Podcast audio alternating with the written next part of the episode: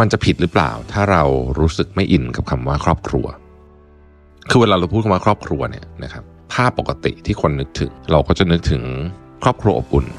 ที่สามารถพูดคุยปรึกษากันได้ ซึ่งอันเนี้ยเป็นสิ่งที่ผมเชื่อว่าทุกคนคงต้องการนะเนาะแต่ในความเป็นจริงอะ่ะเราไม่สามารถเลือกเกิดได้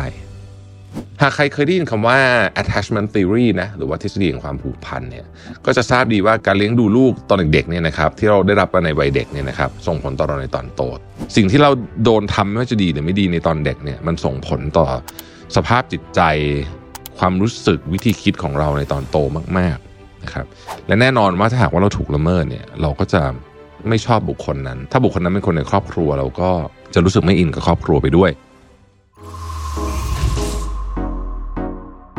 Mission to the Moon. Continue with your mission. Mission to the Moon brought to you by Sunday Insurtech ประกันที่ผมเลือกใช้ Smart Insurance Bond Simple ประกันสุขภาพและประกันรถยนต์ยุคใหม่ ที่มาพร้อมกับเทคโนโลยี และการตัดสิ่งที่ไม่จำเป็นออก เคลมง่ายในราคาที่ใช่ แต่ยังให้ความคุ้มครองที่ดียิ่งขึ้น ด้วยประกันที่ออกแบบมาด้วยใจ แล้วคุณจะลืมประสบการณ์ประกันภัยแบบเดิมๆ สนใจซื้อประกันสุขภาพและประกันรถยนต์ซันเดย์รับส่วนลด 10%เพียงใส่โค้ด Mission to the Moon ที่หน้าชำระเงินบนเว็บไซต์ easysunday.com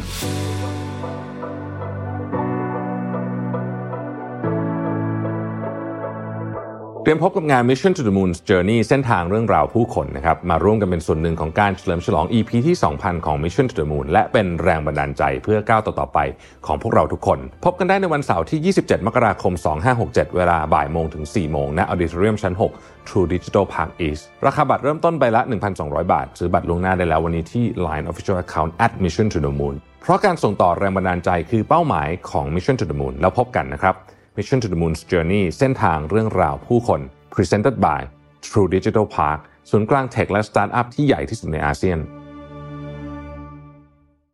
สวัสดีครับ ยินดีต้อนรับเข้าสู่ Mission to the Moon Podcast นะครับ คุณอยู่กับรวิทย์หันุสาหะครับ วันนี้เนี่ยผมทำตอนนี้ขึ้นมา เพราะว่ามีคำถาม เข้ามาอันหนึ่งซึ่งผมคิดว่าน่าสนใจมากนะครับ แล้วก็เป็นเรื่องที่ใกล้ตัวทุกคนด้วยนะครับ นั่นก็คือคำถามเนี้ย เอาสรุปแบบสั้นเลยนะ สรุปว่ามันจะผิดหรือเปล่า ถ้าเรารู้สึกไม่อินกับคำว่าครอบครัว คือเวลาเราพูดคำว่าครอบครัวเนี่ยนะครับ จริง ๆแล้วเนี่ยโดยภาพปกติที่คนนึกถึง เราก็จะนึกถึงครอบครัวอบอุ่น ที่สามารถพูดคุยปรึกษากันได้นะครับ ซึ่งอันเนี้ยเป็นสิ่งที่ผมเชื่อว่าทุกคนคงต้องการนะเนาะแต่ในความเป็นจริงอะ่ะเราไม่สามารถเลือกเกิดได้ บางครั้งเนี่ยนะฮะเราก็จะเจอครอบครัวที่ดีและมีความสุข ซึ่งผมถือว่าเป็นเรื่องที่โชคดีมาก ๆนะครับ บางครั้งเราจะเจอครอบครัวที่นำพามาแต่เรื่องทุกข์ใจ หรือถ้าหนักไปกว่านั้นเนี่ยบางครั้งเราจะเจอครอบครัวทำร้ายด้วยซ้ำก็มีนะครับปฏิเสธไม่ได้ว่าไม่ใช่ทุกคนที่จะรู้สึกผูกพันใกล้ชิดกับครอบครัวของตัวเอง บางคนอาจมีความรู้สึกไม่อินกับคำว่าครอบครัว บางคนเนี่ยถึงขั้นเกลียดเลยก็มีนะครับ อาจจะเป็นเพราะปัญหาภายในหลายอย่างนะครับ กรณีหนักๆเนี่ยมีเคสของการ abuse ก็มีนะฮะจนความสัมพันธ์มันก็เหินห่างกันไปนะครับ จนหลายครั้งก็ต่อไม่ติด อย่างไรก็ดีเนี่ยวันนี้ผมมีข้อคิดแล้วกันนะฮะจากนักจิตวิทยาชื่อโจชัวโคลแมนนะฮะเป็นผู้เขียนหนังสือ Why Parents Hurt Compassionate Strategy When You and Your Grown Child Don't Get Along นะครับจะทำยังไงดีถ้าเกิดว่าคุณก็คือคนที่เป็นพ่อแม่เนี่ยนะกับลูกของคุณที่โตแล้วเนี่ยเข้ากันไม่ได้นะครับ เขาพูดอย่างนี้ฮะเขาบอกว่าสังคมเราเนี่ยให้ความสำคัญกับการให้อภัย ดังนั้นเนี่ยการที่เราไม่ชอบหรือรู้สึกเกลียดครอบครัวตัวเองเนี่ยนะครับ ลึกๆแล้วอาจจะทำให้เรารู้สึกผิด หรือว่ารู้สึกไม่ดีหรือว่ากระทั่งละอายใจได้นะครับ เราก็เลยจะคุยกันว่า เอ๊ะคำว่าไม่อินกับครอบครัวเนี่ยมันมีต้นตอมาจากไหน แล้วเราควรรับมือกับความรู้สึก และความสัมพันธ์ที่แตกสลายนี้ได้อย่างไร แล้วมันจะกลับมาดีขึ้นได้ไหมนะครับ เราจะกลับมามีชีวิตครอบครัวที่ดีได้อีกครั้งหรือเปล่า สาเหตุของการที่คนเราไม่อินกับคำว่าครอบครัวเนี่ยจริง ๆแล้วเนี่ยนะฮะมันก็คงมีหลายอย่างตามประสบการณ์ บางคนเจอพฤติกรรมที่ toxic นะครับบางคนเจอการล่วงละเมิดนะครับข่มเหงทารุณนะครับบางคนเจอการปล่อยปละละเลย บางคนเจอสงครามจิตวิทยานะครับ ปัญหาเหล่านี้ล้วนนำไปสู่ความเกลียดชัง แล้วก็ความไม่ผูกพันในครอบครัวทั้งสิ้น ถ้าเราอยากรับมือความรู้สึกไม่อินไม่ชอบนะครับและเกลียดชังครอบครัวตัวเองได้เนี่ยเราจะเป็นจะต้องทำความเข้าใจสาเหตุ ของสิ่งที่เกิดขึ้นซะก่อนนะครับ เหมือนกับว่าเวลาเราจะรักษาโรคอะไรสักอย่างหนึ่งนะฮะเราไปรักษาที่อาการปลายเหตุเนี่ยมันไม่พอ มันต้องไปรักษาที่ต้นเหตุก็คือสาเหตุของมันซะก่อน ผมมีผลสำรวจอันหนึ่ง ซึ่งเป็นผลสำรวจของผู้ใหญ่ในอังกฤษในปี 2015 เนี่ยนะครับพบว่าสาเหตุที่คนส่วนใหญ่หมางเมินกับพ่อแม่และครอบครัวเนี่ยนะครับคืออันที่หนึ่งถูกทำร้ายจิตใจนะครับพ่อแม่บางคนดุมาก อันนี้ก็เป็นการทำร้ายจิตใจอันหนึ่งอันที่สองคือถูกละเลยนะครับคือโตมาเนี่ยไม่ได้พ่อแม่ไม่ได้ดูแลอย่างที่ควรจะเป็น อันที่สามคือค่านิยมหรือว่าบุคลิกภาพขัดแย้งกัน อันนี้จะเป็นเรื่องความเชื่อต่างๆ อันที่สี่คือความคาดหวังที่แตกต่างกันนะครับห้าคือเกิดเหตุการณ์สะเทือนขวัญเกิดขึ้นในครอบครัวนะครับแล้วหกคือเป็นประเด็นเกี่ยวกับเรื่องสุขภาพจิต อันนี้เป็นหกสาเหตุหลักๆนะครับหากจะให้แบ่งสาเหตุของการหมางเมินกันในครอบครัวจริง ๆ แล้วเนี่ยนะครับมันจะมี4 grouping นะฮะด้วยกันนะอันนี้เป็นเชิงทฤษฎีละนะครับ grouping ที่1เนี่ยนะครับ เราเรียกว่าเป็นมีความผูกพันทางใจไม่ดีนะครับ หากใครเคยได้ยินคำว่า attachment theory นะหรือว่าทฤษฎีของความผูกพันเนี่ยก็จะทราบดีว่าการเลี้ยงดูลูกตอนเด็กๆเนี่ยนะครับที่เราได้รับมาในวัยเด็กเนี่ยนะครับส่งผลต่อเราในตอนโต ซึ่งทฤษฎีเนี้ย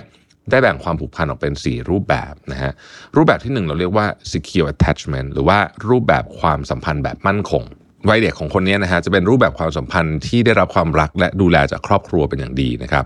ทำให้เกิดความมั่นคงในจิตใจขึ้นนะครับ ซึ่งอันนี้ก็เรียกว่าเป็นแบบที่ดีเนาะเป็นแบบที่ดีนะครับ อันที่ 2 คือเป็น anxious attachment รูปแบบความสัมพันธ์แบบวิตกกังวลนะครับคนที่มีความรูปแบบความสัมพันธ์เช่นนี้เนี่ยมัก ไม่ค่อยได้รับความเอาใจใส่อย่างสม่ำเสมอ พ่อแม่ไม่ค่อยมีเวลาดูแลนะครับ เด็กจึงรู้สึกกังวลรู้สึกกลัวว่า เอ๊ะ ถ้าเกิดเรื่องอะไรขึ้นเนี่ย จะมีคนมาคอยดูแลเราหรือเปล่า เพราะอย่าลืมนะครับว่า ตอนที่เรายังเด็กเนี่ยเรายังพึ่งพาตัวเองไม่ได้ เราจำเป็นจะต้องมีคนมาช่วยในหลาย ๆ เรื่องนะครับ อันที่3เนี่ยเราเรียกว่า dismissive avoidant attachment รูปแบบความสัมพันธ์แบบหมางเมินนะครับคนที่เจอรูปแบบความสัมพันธ์แบบนี้เนี่ยก็คือไม่ได้รับความรักและการดูแลจากครอบครัวเลยนะครับ โตมาก็จะเป็นคนที่แบบ หมางเมินจากครอบครัวไป สุดท้ายคือ fearful avoidant attachment นะฮะรูปแบบความสัมพันธ์แบบหวาดกลัวหรือหลีกเลี่ยงนะครับคนที่มีรูปแบบความสัมพันธ์แบบนี้เนี่ยนะฮะจะมีแผลทางใจในวัยเด็กเลยนะฮะอาจจะโดนทำร้ายร่างกายทำร้ายจิตใจ กดขี่ข่มเหง จนทำให้เกิดความหวาดกลัวเกิดขึ้นนะครับหากใครอยู่ในกลุ่มรูปแบบที่มีความสัมพันธ์แบบวิตกกังวลหมางเมินหรือหวาดกลัวเนี่ยนะครับก็มีโอกาสที่เขาจะโตขึ้นมาแล้วเขาก็ไม่อินกับครอบครัว นะครับแล้วก็แน่นอนครับว่าคนที่มีรูปรูปแบบความสัมพันธ์แบบแรกคือแบบมั่นคงเนี่ยนะครับ ก็จะมีความรู้สึกอินกับครอบครัวมากกว่านั่นเองนะครับกลุ่มที่2เนี่ยนะฮะเมื่อกี้เราพูดถึงความผูกพันทางใจที่ไม่ดีใช่ไหมกลุ่มที่2เนี่ยเราพูดถึงการละเมิดหรือว่าละเลย ก็เป็นสาเหตุที่คนต้องมีความรู้สึกเกลียดชังในครอบครัวขึ้นมาได้นะครับ เพราะว่าถูกละเมิดหรือว่าถูกละเลย ไม่ว่าจะเป็นทางกายทางใจนะครับในตอนเด็กๆเนี่ยบางทีเนี่ยเราไม่รู้ด้วยซ้ำว่าไอ้แบบเนี้ยเขาเรียกว่าการละเมิด พอเราโดนไปเรื่อยๆเนี่ยมันก็เป็นแผลนะมันเป็นทรามาที่ใหญ่มากนะครับ สิ่งที่เราโดนทำไม่ว่าจะดีหรือไม่ดีในตอนเด็กเนี่ยมันส่งผลต่อสภาพจิตใจความรู้สึกวิธีคิดของเราในตอนโตมาก ๆนะครับ และแน่นอนว่าถ้าหากว่าเราถูกละเมิดเนี่ยเราก็จะ ไม่ชอบบุคคลนั้น แล้วเราก็ถ้าบุคคลนั้นเป็นคนในครอบครัว เราก็จะรู้สึกไม่อินกับครอบครัวไปด้วย และความรู้สึกนั้นอาจขยายใหญ่ขึ้นไปถึงคนที่รับรู้เหตุการณ์ คือรับรู้เหตุการณ์แต่ไม่ได้ช่วยช่วยเหลือ คือรู้เรื่องนะฮะแต่ไม่ได้ช่วย ไม่ได้ทำอะไรเรานะ แต่ไม่ได้ช่วยนะครับ คนที่เมินเฉยนะครับ แม้ว่าคนเหล่านั้นจะทำเพราะว่ากลัวหรือต้องการเซฟตัวเอง แต่ว่า มันก็จะทำให้เราสามารถโกรธขึ้นมาได้เช่นกันนะครับ กลุ่มที่ 3 คือ ครอบครัวที่ไม่สนใจเรื่องขอบเขตความเป็นส่วนตัว คือไม่ respect boundary ของเรานั่นเองนะครับ เราทุกคนเนี่ยต่างต้องการความเป็นส่วนตัวต้องการ boundary ทั้งสิ้น แต่ครอบครัวที่ละเลยความสำคัญเรื่องนี้ไปเนี่ยจะทำให้เกิดการละเมิดความเป็นส่วนตัวของคนในครอบครัวโดยไม่รู้ตัว เช่นควบคุมอีกฝ่ายมากเกินไป บังคับให้ทำโน่นทำนี่นะครับหรือชอบเปรียบเทียบหรือวิพากษ์วิจารณ์คนในบ้านบ่อยครั้ง เช่นดูซิว่าลูกป้าข้างบ้านเขาเนี่ยสอบได้ที่หนึ่งอะไรแบบนี้นะฮะหรือทำไมเธอยังไม่แต่งงานอีกคนนั้นเขาแต่งงานแล้วอะไรก็ว่ากันไปพวกนี้ การทำเช่นนี้เนี่ยทำให้คนโดนกระทำอย่างต่อเนื่องเนี่ยรู้สึก รู้สึกอยากจะหนีออกไปจากตรงนี้ได้นะครับกรุ๊ปปิ้งที่4เนี่ยคือแต่ละคนมีค่านิยมที่แตกต่างกันอย่างหนัก และมีการประทะกันในเชิงของค่านิยมนะครับแล้วก็ไม่มีใครยอมกันด้วยผมแถมให้นิดหนึ่งคำว่าค่านิยมในที่นี้มีหลายอย่างนะครับไม่ว่าจะเป็นการเมืองศาสนาการใช้เงินนะครับ การใช้เวลานะครับ อะไรอย่างเงี้ยนะครับ เออเอาแค่เรื่องการเมืองอย่างเดียวเนี่ยคนก็ทะเลาะกันเละมาละนะฮะเพราะฉะนั้นเนี่ยไอ้ค่านิยมที่แตกต่างกันเนี่ยนะครับถ้าเกิดว่ามันไม่มีใครยอมลดลาวาสอกเลยนะคือทุกคนจะเอาแต่สิ่งที่ตัวเองเชื่อเนี่ยนะฮะมันก็จะนำไปสู่ความขัดแย้งอย่างแน่นอนนะครับแล้วพอเป็นความขัดแย้งของคนในครอบครัว ในเรื่องพวกนี้เนี่ยผมบอกเลยว่ามันจะฝังลึกกว่าความขัดแย้งปกติ อืมเพราะว่ามันมันซับซ้อนกว่าใช้คำนี้แล้วกันนะครับ จะเห็นได้ว่าสาเหตุที่ทำให้หลายคนไม่อินกับครอบครัวเนี่ยอาจจะสรุปง่ายๆได้หนึ่งคำว่า เพราะ environment ของครอบครัวนั้น toxic ไม่ได้หมายความว่าใครคนใดคนหนึ่ง toxic อย่างเดียวนะมันเป็นได้ทั้งสองอย่างมันจะเป็นคน toxic ก็ได้ หรือจริง ๆ แต่ละคนไม่ได้มีอะไร แต่พอมารวมกันแล้ว toxic ยกตัวอย่างเช่นคนที่มีค่านิยมแตกต่างกันหรือความเชื่อแตกต่างกันเขาอยู่ของเขาเดี่ยวๆเขาก็ไม่ได้เป็นอะไรเขาก็ไม่ได้เป็นคนที่ไม่ดีอะไรเพียงแต่ว่าพอมารวมกันมันเกิด toxic environment ขึ้นมา ซึ่งแน่นอนครับ environment แบบนี้เนี่ยใครอยู่ก็ไม่อินนะเพราะฉะนั้นเนี่ยวันนี้เราก็จะมาคุยกันว่า3วิธีการรับมือกับความรู้สึกไม่อิน และความสัมพันธ์ด้านครอบครัวที่แตกสลายเนี่ยเราควรจะทำยังไงดีนะครับ ข้อที่หนึ่งคือทำความเข้าใจความรู้สึกของตัวเองสักหน่อยก่อน ก่อนอื่นเราต้องทำความเข้าใจก่อนว่า ตอนนี้เรากำลังรู้สึกอะไรอยู่นะครับโดยจะต้องไม่ตัดสินตัวเองที่กำลังรู้สึกแบบนี้ว่าเป็นเรื่องที่ผิด เพราะอย่างที่บอกครับเราไม่สามารถเลือกครอบครัวได้นะครับ ดังนั้นอย่ารู้สึกผิดที่จะเกิดมาไม่อินกับครอบครัว อ่าการรับรู้และยอมรับความรู้สึกของตัวเองเนี่ยจะช่วยให้เราเนี่ยนะครับไม่ต้องระงับหรือซ่อนหรือกดข่มอารมณ์ไว้แล้วรอวันระเบิดออกมานะฮะซึ่งพอเรายอมรับความรู้สึกของตัวเองได้แล้วเนี่ยเราก็จะสามารถจัดการกับอารมณ์ของตัวเองได้ดีขึ้นนั่นเอง ข้อที่2ครับเราก็ต้องตัดสินใจว่าจะเอาไงต่อไปนะครับพอรับรู้ความรู้สึกของตัวเองแล้วเนี่ยทีนี้เราก็ต้องตัดสินใจว่าจะทำยังไงกับเรื่องนี้ต่อไป ซึ่งก็ต้องบอกว่าบางความสัมพันธ์นั้นไม่คุ้มค่าที่จะรักษาไว้นะครับ เช่น ครอบครัวที่อันตรายต่อชีวิตอย่างเงี้ย ชอบทำร้ายร่างกายเพราะค่านิยมและความคิดเห็นไม่ตรงกันอย่างเงี้ยนะครับ ไม่ว่าจะเป็นเรื่องรสนิยมทางเพศ เชื้อชาติศาสนาอะไรกรณี ในกรณีแบบนี้นะต่างคนต่างอยู่อาจจะดีกว่านะครับ ถ้าเกิดว่ามันรุนแรงถึงขั้นนี้แล้วเนี่ยนะครับ การตัดความสัมพันธ์อาจจะทำให้รู้สึกแย่ในตอนแรกแต่ท้ายสุดแล้วเนี่ยสุขภาพจิตเราจะดีขึ้นในระยะยาวนะครับ ข้อที่3ก็คือการซ่อมแซมความสัมพันธ์ หากเรารู้สึกว่าเรายังอยากรักษาความสัมพันธ์อันดีกับครอบครัวอยู่ก็สามารถทำได้เช่นกัน แต่การซ่อมแซมความสัมพันธ์เนี่ยไม่ได้ขึ้นอยู่กับเราเพียงฝ่ายเดียว แต่ต้องอาศัยความร่วมมือจากทุกฝ่ายที่เกี่ยวข้องนะครับ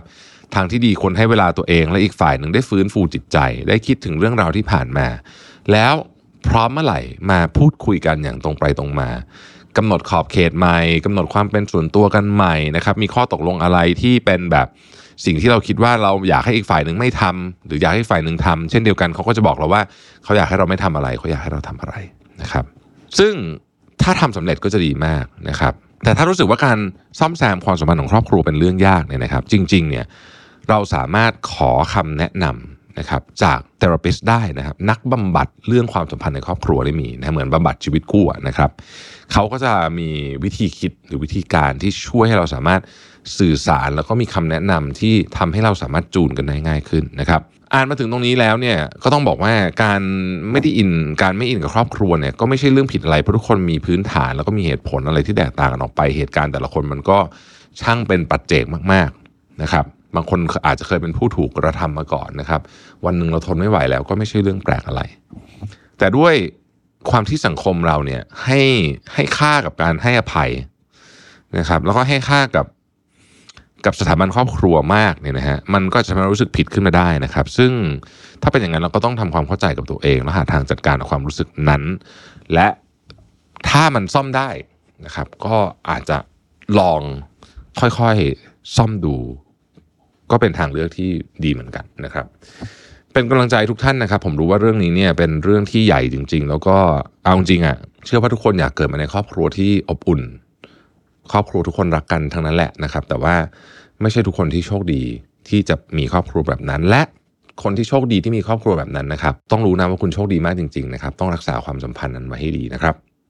ขอบคุณที่ติดตาม Mission to the Moon นะครับเราพบกันใหม่พรุ่งนี้ สวัสดีครับ สมัครสมาชิก Mission Club YouTube Membership นะครับราคาเริ่มต้นเพียง 50 บาท มีสิทธิพิเศษมากมาย เฉพาะสมาชิกเท่านั้น กดสมัครอ่านรายละเอียดได้ใต้คลิปเลยนะครับ ขอบคุณครับ Mission to the Moon. Continue with your mission. Mission to the Moon Presented by Sunday Insurtech ประกันที่ผมเลือกใช้ Smart Insurance Bond Simple ประกันสุขภาพและประกันรถยนต์ยุคใหม่ ที่มาพร้อมกับเทคโนโลยี และการตัดสิ่งที่ไม่จำเป็นออก เคลมง่ายในราคาที่ใช่